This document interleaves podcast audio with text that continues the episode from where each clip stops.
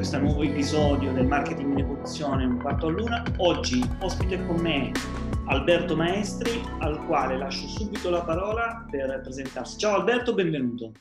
Ciao Luca, ciao a tutti, ciao a tutti i connessi.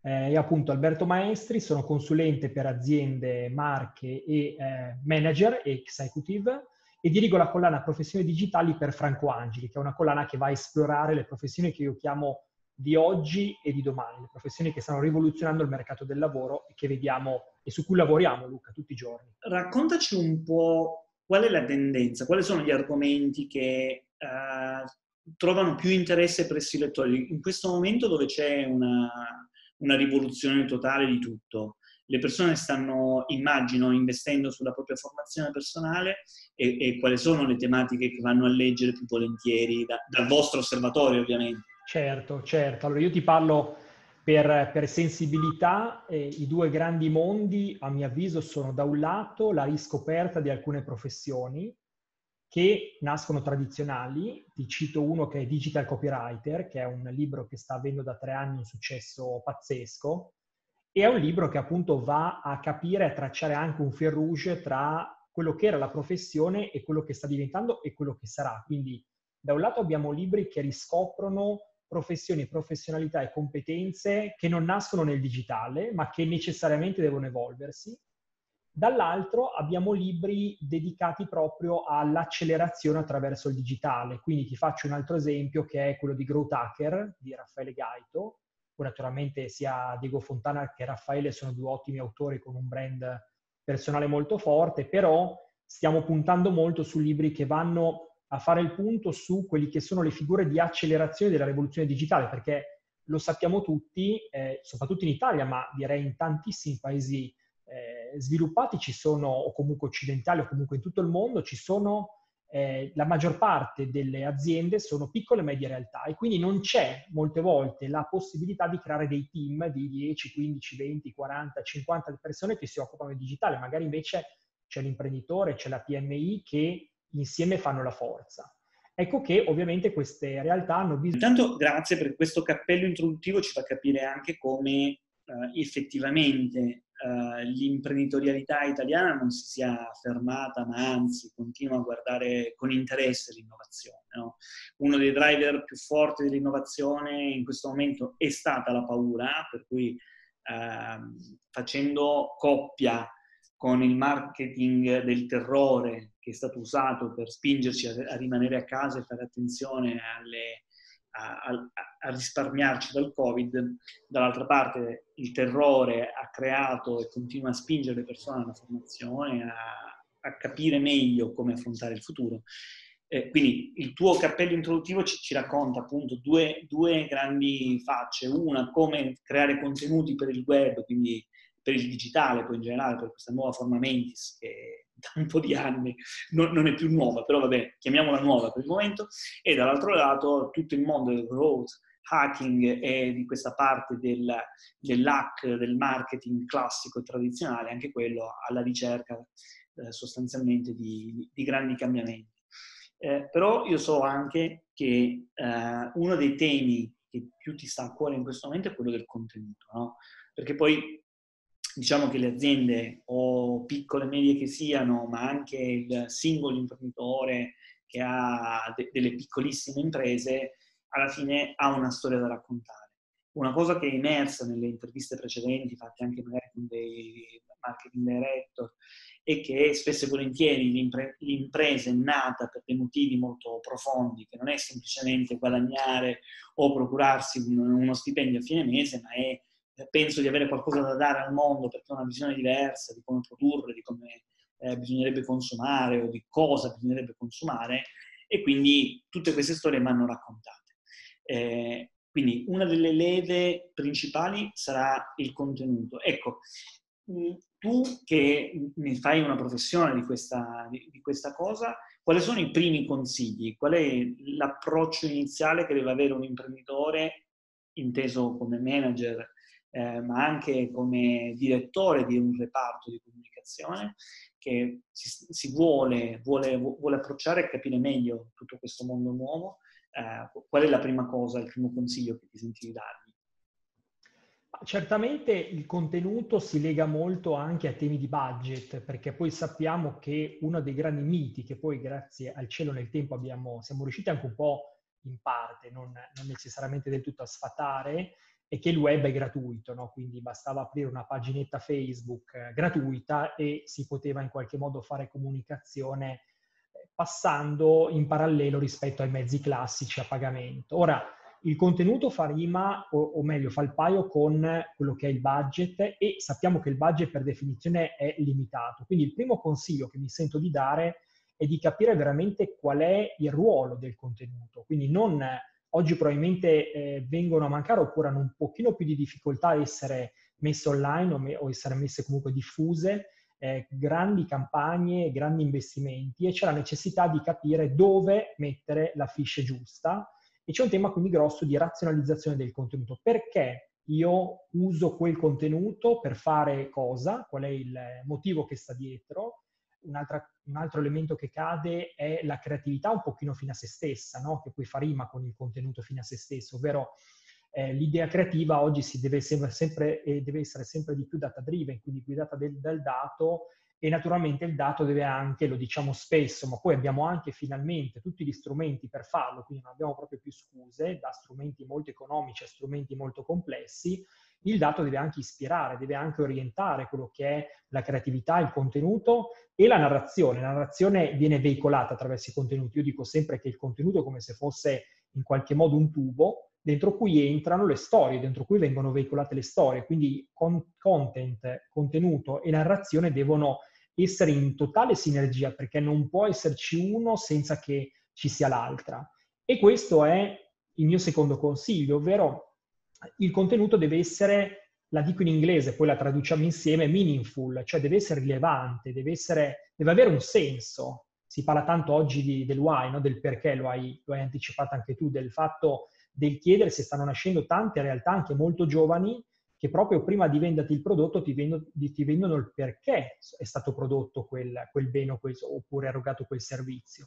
Secondo me il contenuto deve assolutamente andare dietro, deve essere meaningful, deve essere, perdona il gioco di parole, denso di senso, deve essere veramente rilevante. Ancora una volta, creare un contenuto meaningful sembra molto teorico, ma in realtà è molto pratico. Perché? Perché devo conoscere molto bene a chi sto comunicando a chi sto facendo marketing, con chi sto interagendo, perché il concetto di rilevante, il concetto di sensato, per me vuol dire qualcosa, per te vuol dire qualcos'altro, per un collega o per una collega che ci stanno ascoltando vuol dire qualcos'altro ancora. Quindi dato, effettivamente purpose, cioè senso, effettivamente anche tutto il tema della razionalizzazione sono tre elementi che eh, sono strettamente correle- correlati tra loro sia per quanto riguarda il content che per quanto riguarda la narrazione oppure, per dirla un po' più alla moda, lo storytelling, no? possiamo, possiamo citare anche questa bestia.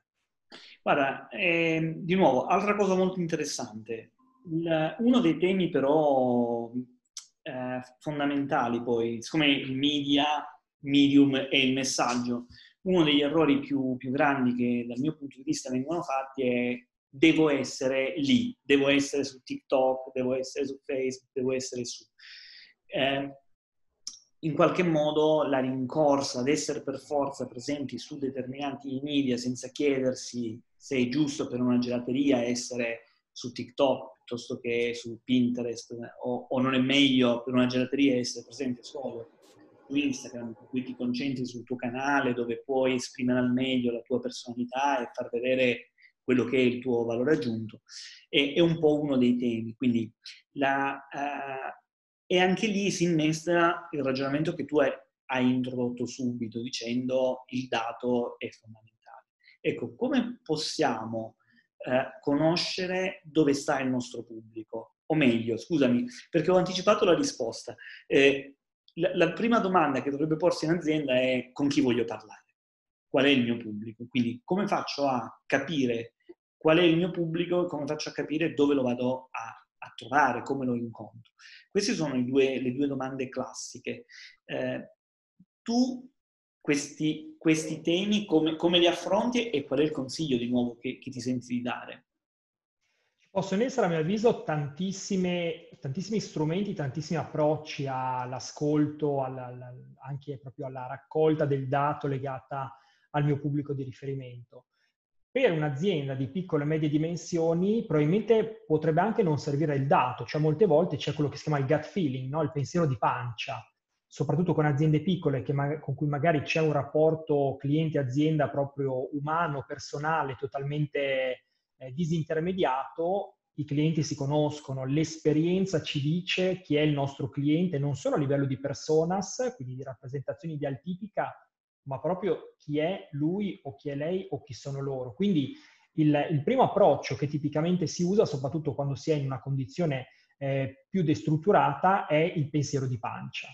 Il pensiero di pancia arriva fino lì, perché il pensiero di pancia può anche far commettere degli errori, no? essere anche un pochino inficiato, perché sappiamo poi soprattutto che se io sono dentro qualcosa, non ci sono fuori. Quindi ovviamente sono parziale, una visione parziale l'avere 30 anni di esperienza come eh, manager o amministratore delegato di una società di qualsiasi dimensione è sicuramente un grande pregio perché conosco molto bene l'azienda e sicuramente anche un limite perché ovviamente sono un po' in quella che si chiama la torre d'avorio, quindi ho meno sensibilità di quello che effettivamente succede all'esterno, sono istituzionalizzato, sono inglobato dentro la mia realtà.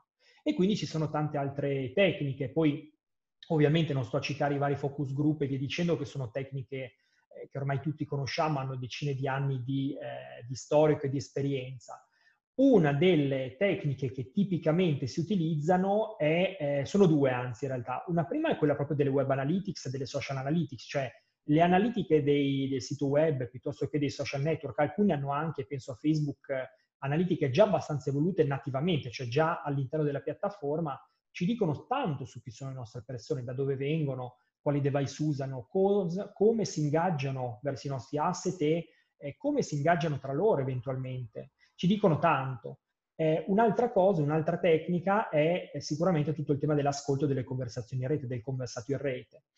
È una tecnica questa, tutti noi ovviamente siamo content creator, generatori di contenuti, ce l'ho detto per primis, in primis YouTube dicendo broadcast yourself, eh, adesso lo siamo davvero, e quindi tutti noi lasciamo delle tracce online, lasciamo i post, lasciamo i tweet, lasciamo le stories che possono essere adeguatamente raccolte. Eh, naturalmente questa seconda tecnica, lo sappiamo bene tutti, dopo tutta una serie di scandali più o meno gravi legate da Cambridge Analytica in poi, però insomma non voglio essere troppo tecnico, diciamo negli ultimi due o tre anni hanno avuto queste tecniche di ascolto delle conversazioni in rete per motivi di privacy eh, un pochino di limitazioni. Quindi sono tecniche che negli ultimi anni hanno diminuito un po' il proprio, il proprio potere. Eh, però rimangono molto molto interessanti per avere proprio un, um, una, un buon dato, un, un dato iniziale. Quella, un'altra cosa che dico sempre è di non fermarsi magari a una sola tecnica, ma di riuscire a intrecciarne alcuni in modo da avere la quadra il più possibile completa rispetto a quelli che sono i miei pubblici. Questo per risponderti con due o tre idee. Sì, poi diciamo anche un'altra cosa. L'imprenditore piccolo, piccolissimo, ha sempre avuto molto il contatto diretto col pubblico, no? col consumatore. Per cui la domanda era, ah, ma chi ti ha parlato di me? Come mai sei venuto da me? Come, come sei arrivato? Tu adesso questa cosa qui la puoi ribaltare un po' come dicevi tu, attraverso la, l'analisi de, delle, convers- scusami, delle conversazioni, però dall'altro lato hai anche gli analytics del tuo sito web che magari ti possono raccontare da dove arrivano le persone o da dove non arrivano, perché anche la mancanza di visite banalmente da Google o da alcuni social network ti, ti può porre in essere delle domande che puoi andare a, ad affrontare in maniera strategica. Eh, la creazione di contenuto va esattamente in queste direzioni, cioè va a colmare quelli che sono i gap eh, di comunicazione che tu crei, perché effettivamente non esserci è, è spesso un problema, che, tu, che tu sia una grande azienda che tu sia una piccola azienda, se non arrivano visitatori dai social network, un po' di domande dobbiamo, dobbiamo farci. E allora inizia la rincorsa, cioè, ok, allora devo essere sul tal social network o su, su, su questa su questa conversazione e, e, anche lì possiamo parlarne a lungo. Ma non ti voglio portare sul quando è giusto intervenire nelle conversazioni e quando è, diventa sciacallaggio. Magari ne, ne parliamo in un, altro, in un, altro, momento perché sennò apriamo un portone enorme. Tornando invece alla tipologia di contenuto da creare, cioè sicuramente le, le aziende in questo momento hanno bisogno di, di, di, fare due cose, no? dire io ci sono, le porte del mio negozio, della mia azienda, il mio marchio, lo trovi distribuito, non lo trovi distribuito. Eh, e quindi una prima narrazione è dire io ci sono e sono disponibile qui, e quindi quella è una, una narrazione di tipo di servizio, no? per cui il, il, famoso pastore che ho utilizzato per la consegna, per il delivery della, nel periodo del lockdown è un signore molto simpatico che continua a messaggiarmi di tanto in tanto e mi dice io esisto e, e ho dei prodotti disponibili. Dall'altro lato però c'è la necessità di costruire del contenuto, cioè raccontarmi chi sei, cosa fai, perché, e, e soprattutto perché sceglierti rispetto ad altri. Però in tutto questo mondo, diciamo che in qualche modo forse è più una speranza che una attuazione reale, però tutti quanti stiamo sperando che il valore aggiunto delle aziende, dei marchi, dei brand sia un valore etico e in qualche modo nelle narrazioni vediamo che qualcuno sta spingendo in qualche modo questo tipo di narrazione. Ecco, io sono contrario al greenwashing, no? Cioè assolutamente eh, sconsiglio a tutti di di provare a fare delle operazioni solo di facciata. Quindi il contenuto di cui tu necessiti in qualche modo, modo diventa una spinta anche per migliorare la tua azienda, eh, produrre in maniera qualitativa e etica perché tu possa raccontarlo verso l'esterno. Ci sono aziende che lo stanno facendo e lo stanno facendo bene oppure siamo lontani dal farlo nel modo corretto, secondo te? Allora, secondo me eh, siamo ancora un po' lontani, ovvero eh, adesso non voglio poi ricadere a parlare di Covid e lockdown, però insomma guardiamo avanti, però mh, alcune cose le abbiamo viste anche in questi mesi, no? Eh, di purpose, di etica e via dicendo, ne parliamo da tanto tempo e se ci ricordiamo tutto quello che stava succedendo a livello, o la maggior parte di quello che stava succedendo a livello di comunicazione, pre-Covid era una comunicazione basata proprio sul purpose, sull'etica, quindi noi ci siamo, quindi non compri con noi, non compri un prodotto, ma compri una, una ragione d'essere. Poi nel momento in cui è arrivato Covid tutto si è fermato, tutti, quindi le, le, aziende che fino al giorno prima comunicavano noi ci siamo, siamo vicini a te, con noi compri un sogno, comunque con noi compri un, una concretezza e non compri solamente un prodotto, hanno smesso magicamente di fare comunicazione. Perché? Perché naturalmente a livello di marketing e quindi a livello di fatturato non conveniva più farla, non eravamo più fuori casa, quindi era inutile fare degli autohome eh, di, di, un certo tipo piuttosto che un altro. Però questo a mio avviso è stato il vero messaggio. È stato il vero messaggio perché si è capito in qualche modo che alla fine si trattava solo di business. non è, al di là poi della retorica si trattava solo di business. D'altra parte, eh, gioco forza anche ci sono stati, perché sono stati dei settori che non dico che hanno beneficiato del Covid, ma però che hanno avuto dei grossi incrementi di, di fatturato e anche di utile. Eh, ci sono state tutta una serie di realtà che hanno invece, sono passate dal dire al fare. Io faccio sempre il caso di Amazon, però da una prospettiva diversa, ovvero noi parliamo sempre di Amazon come un campione digitale. È stato anche un grande campione di empatia in questi mesi, perché? Perché che ci piacesse o no Amazon è arrivato fin dentro casa nostra. Il, in quelle settimane, visto che più o meno ci ricordiamo tutti, anche solo mettere la testa fuori casa ci sembrava qualcosa di epico, ci sembrava qualcosa di assolutamente impossibile da fare e che mai avremmo voluto farlo perché era rischioso, perché non sapevamo cosa ci fosse fuori, eccetera, eccetera. Amazon ha dimostrato di arrivare non solo davanti a casa, ma anche davanti alla soglia della nostra porta. Quindi di metterci non solo la faccia, ma di metterci anche in qualche modo il rischio, io direi anche un po' il rischio di impresa, perché non è banalissimo gestire tutto, sappiamo molto bene a livello di geologistica, ma anche di servizio, ma anche di sicurezza, tutta questa filiera. Così come tante altre aziende, tutto il mondo del food, tutto il mondo della distribuzione si è in qualche modo un pochino spostato in quella direzione.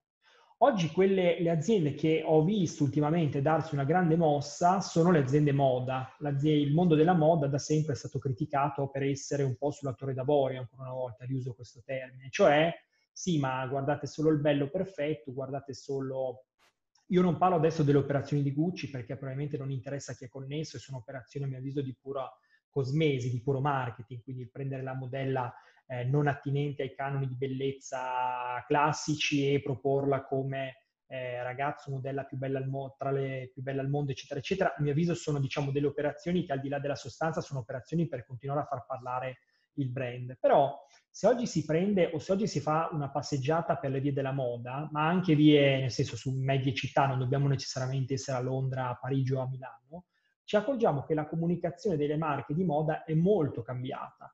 E le marche di moda, eh, attraverso i propri consorzi, attraverso i propri network, hanno anche fatto dei passi molto forti verso quello che è il tema della sostenibilità, quello che è il tema dell'economia circolare, quello che è il tema proprio del sì, ma perché alla fine noi stiamo al mondo e perché tu devi acquistare il nostro prodotto in un mondo che è saturo di prodotti. Uh, adesso non ti so dire, o meglio, non vorrei entrare nella specificità del singolo, della singola azienda, ma secondo me naturalmente tutto il settore food eh, che però rimane ancora un pochino legato al tema del, dell'archetipo, quindi al tema del, insomma, del, luogo comune in alcuni casi. Eh, scusami, rimane, rimane, molto legato al tema del luogo comune e non va a livello archetipico. E il mondo della moda invece sono due mondi che si stanno poco a poco, indipendentemente dalla dimensione aziendale, spostando verso eh, una direzione di purpose, una direzione di perché, di why, di senso del fare le cose.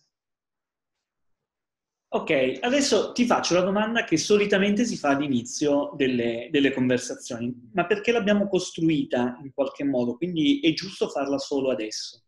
Che cosa significa nel 2020 quindi creare contenuto e raccontare il brand e, il tuo, e la tua azienda?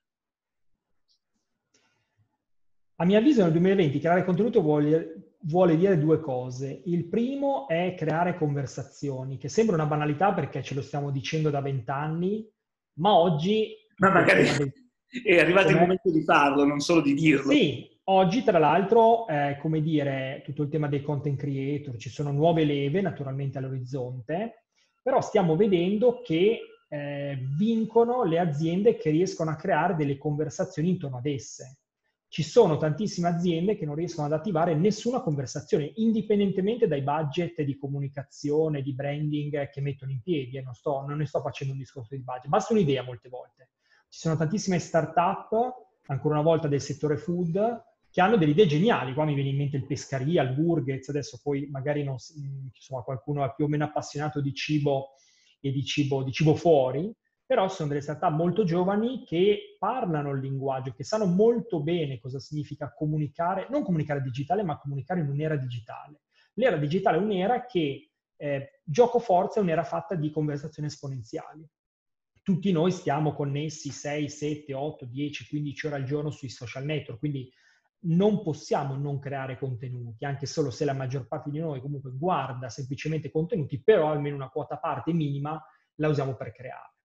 La seconda cosa oggi, il secondo, la seconda risposta alla tua domanda, a mio avviso, è capire cosa vuol dire fare content in una eh, struttura che è governata dalle piattaforme. Perché io parlo di Google, parlo di Amazon, parlo di eBay, parlo di Facebook, cioè questi signori sono nati con una retorica della disintermediazione, quindi ma perché tu Luco, perché tu Alberto eh, vai in agenzia viaggi, vai su Booking o vai su Airbnb e parli direttamente con le strutture, ma oggi sono dei, degli intermediari potentissimi perché, perché torniamo ancora alla, alla, alla citazione di, qua, di, una ventina di minuti fa, eh, il dato sono totalmente datacentriche, no? quindi hanno il dato dalla loro parte e una volta che tu hai il dato puoi fare assolutamente più o meno, insomma, al di là eh, di una serie di, di necessità legislative e via dicendo, però puoi fare tante cose, puoi fare veramente tante cose. Quindi quello che era fare content marketing fino a qualche anno fa, oggi probabilmente non è più valido. Perché? Perché in mezzo tra noi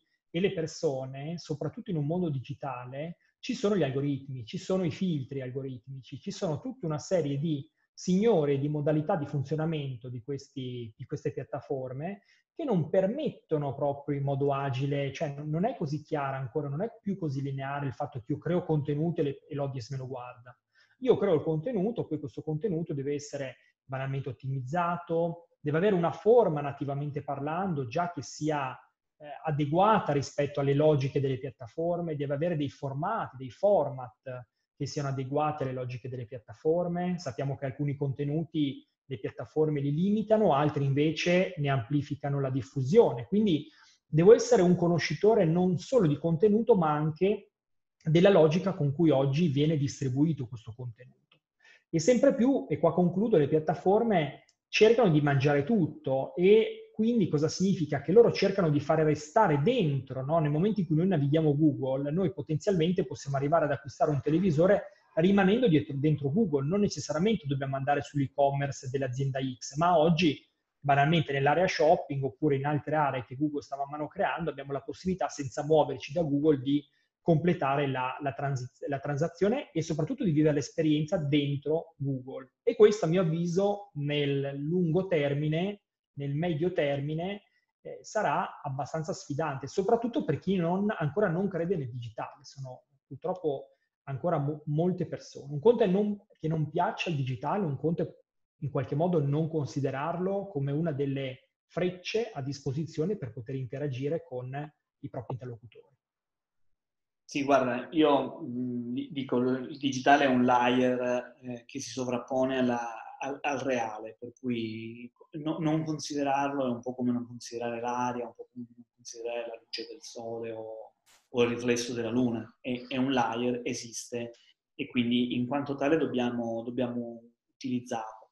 Molto interessante il discorso che tu facevi però dell'intermediazione dei contenuti, perché noi abbiamo da un lato migliaia di persone che fanno contenuti tutti i giorni, li mettono a disposizione delle piattaforme che ne mediano poi la distribuzione e in qualche modo attraverso gli algoritmi soprattutto la, la comprensione, no? perché purtroppo eh, le fake news vanno avanti perché vengono distribuite a persone in grado di... Vabbè, insomma, un discorso un po' lungo, ma ci siamo capiti. E, e quindi quando tu crei del contenuto, azienda, ma soprattutto come consulente di quell'azienda, devi tenere in mente tutta questa mappa. E, e qui Alberto, scusami, faccio, non, è, non è nelle mie corde, ma questa volta me la sento di fare una nota polemica, nel senso che eh, la selezione, la scelta del consulente giusto non è più eh, rimandabile. Cioè le aziende che prendono dei consulenti che siano anche interni, non sto parlando solamente dei freelance, delle agenzie, ma anche quando tu assumi delle persone devi valutare bene che quelle persone siano in grado di governare quello strumento, perché appunto essendo un layer sulla realtà è un, uno strumento fondamentale. Qui ti, ti spingo invece verso, verso, un po' fuori dal tuo ambito eh, preciso, quindi ti, ti, chiedo di fare un po' anche la parte delle risorse umane, però anche qua se c'è qualche, qualche, elemento che mi dà subito, tu insegni in un sacco di corsi, sei un docente di, di lunga data, per cui insomma, sono, sono, convinto che, che, hai anche questo tipo di, di competenza. Eh, qual è la, il, la selezione della persona giusta? Su quali canali deve passare? Basta scegliere il più giovane perché ha, sicuramente usa i social oppure è proprio l'uso delle de, delle mappe, la mappatura de, de, del digitale che deve essere presente dentro la testa della persona. Non sono un esperto di, naturalmente di recruiting o di risorse umane, ma ho a che fare tantissimo con, insomma, con le persone come te, come insomma, tante altre persone che ci stanno seguendo.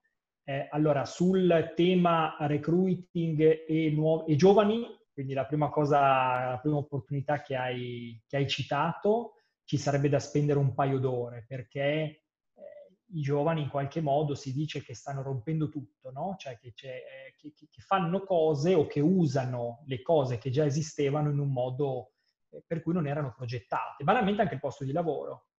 Eh, ci, ci, saranno e ci sono sempre più delle grosse sfide nei confronti della gestione dei, delle generazioni più giovani perché hanno tutta una serie di caratteristiche. La prima che mi rimane sempre proprio con fascino in mente è hanno una grande cura del work-life balance, cioè è molto più difficile, magari è una mia esperienza personale, parziale, trovare giovanissimi che eh, si dedicherebbero anche le classiche ore 8, 9, 10 di sera al, al, lavoro, cioè dopo un po' smettono, smettono, non ne vogliono più sapere. Questo però esula dal nostro discorso. Quindi un'altra cosa che hanno i giovani è eh, sicuramente l'utilizzo del mezzo. Non sono sicuro della conoscenza, ecco, che è quello che è il secondo punto che citavi tu, ovvero secondo me il professionista eh, di, di, del digitale social, in realtà è di marketing, perché poi non possiamo più di, dire di digital marketing o di offline marketing, cioè di marketing o di comunicazione, è un professionista che deve in, sicuramente conoscere ancora prima dello strumento i modelli, le mappe, i framework. Perché? Perché alla fine se noi pensiamo al social, cioè il social è un paradigma, che poi sia TikTok, TikTok ha portato alcuni elementi di innovazione, ma che sia Facebook, che sia Twitter, che sia YouTube, che sia Amazon, funzionano tutti esattamente allo stesso modo, che è anche il motivo per cui stanno, hanno fatto tutti presa. Quindi la cosa da conoscere è cosa sta dietro e qual è la forma del web, ancora prima di quali sono i tool, gli strumenti, eccetera, eccetera, perché quelli passano a una velocità, sarebbe anche molto difficoltoso rimanere dietro. La seconda cosa è la curiosità, ovvero ehm, nel momento in cui si fa marketing comunicazione, sia come persona della PMI che deve fare quello, ma anche altro, sia come persona di un'azienda strutturata o consulente che lavora con le grandi aziende, eh, bisogna capire che c'è una necessità perenne di essere sul campo, cioè non si può guardare il numero al computer e dire ok, facciamo questa cosa, fare la riunione, no? che adesso è la web call, e dire facciamo questa cosa No, bisogna andare a testare, cioè bisogna andare veramente a uscire in strada, immergersi tra i clienti, farsi una bella vasca il, sabato pomeriggio in, nella via del centro per capire quello che le persone dicono, fanno. Eh, tutto quello che è il vissuto oggi, a mio avviso, è molto molto importante. Bisogna, e anche questo è difficile perché, eh, come dire, man mano che aumenta la seniority uno si immagina in una posizione un po' più di comfort, quindi sto, sto ho l'ufficio, sto, sto, ho il ficus, sto tranquillo, eccetera, eccetera. Invece è comunque un lavoro sociale, mi viene da dire anche sociologico continuo, eh, che alla lunga, insomma, qualcuno può trovare anche un pochino dispendioso a livello di energie. Guarda, a me viene in mente Cristiano Ronaldo. Cristiano Ronaldo che ha la seniority giusta per meritarsi l'ufficio, anzi, un ufficio marketing e comunicazione mica da ridere, visto i numeri che riesce a fare, però insomma ha una seniority tale per la quale potrebbe starsene no, in panciolle e, e aspettare gli altri. In realtà si ferma dopo l'allenamento dei suoi compagni di squadra, insieme a tutta la squadra, lui si ferma, fa altre sessioni per i calci di punizione, per i colpi di testa, per lo scatto, per, per, per, per continuare a migliorare se stesso perché non è contento, perché, perché, perché. Insomma, eh, da questo punto di vista eh, sono molto d'accordo con, eh, con questo tipo di osservazione. No? Ormai il, il lavoro è, è, è, in qualche modo il tuo tempo privato, sono, devono andare in, di pari passo, devi continuare e poi ritagliarti il tuo tempo privato in altri momenti. Insomma, la, la, vita un po' sta cambiando e lo smart working o il remote working ci sta un po' spingendo anche in queste direzioni, benissimo. La formazione continua è una, uno degli aspetti che noi, no, noi che abbiamo a che fare con questi strumenti che cambiano domani mattina siamo abbastanza abituati. Dall'altro lato, appunto, uno, uno dei consigli che prendo proprio di più, lo, lo estraggo dal, dal tuo ragionamento, è Cristiano Ronaldo, nel senso di impegno, la costanza a imparare, a continuare a studiare e, e a volersi migliorare perché è veramente fonda- fondamentale, soprattutto per chi poi gestisce contenuti, perché appunto, eh, essendo il medium stesso il contenuto, se ti sfugge di mano l'aggiornamento del medium, hai un problema poi a creare il contenuto giusto, perché non basta. Va bene, insomma. Assolutamente. Alberto, io ti dico grazie perché è stata una, una, chiacchierata molto piacevole, durata più o meno una mezz'oretta, per cui non, abbiamo, non rischiamo di tediare le persone. Ci sono dei temi che abbiamo sfiorato in questo momento, per cui ce ne sono tanti altri aperti, magari ci torniamo nelle prossime, nelle prossime settimane.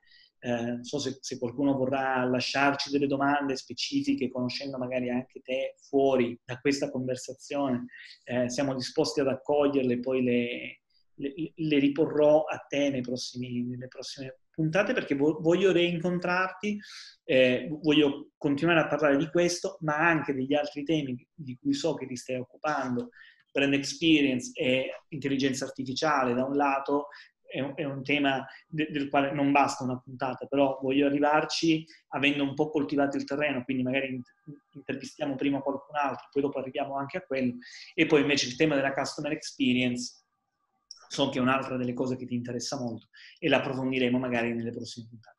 Quindi, tanto grazie. Molto volentieri. Grazie Luca, grazie, grazie, a tutti per aver avuto insomma, mezz'ora di pazienza nell'ascoltarci e appunto se ci sono domande, barra noi continuiamo a chiacchierare in altri, in altri modi assolutamente. Benissimo, grazie Alberto, a presto. Ciao, a presto.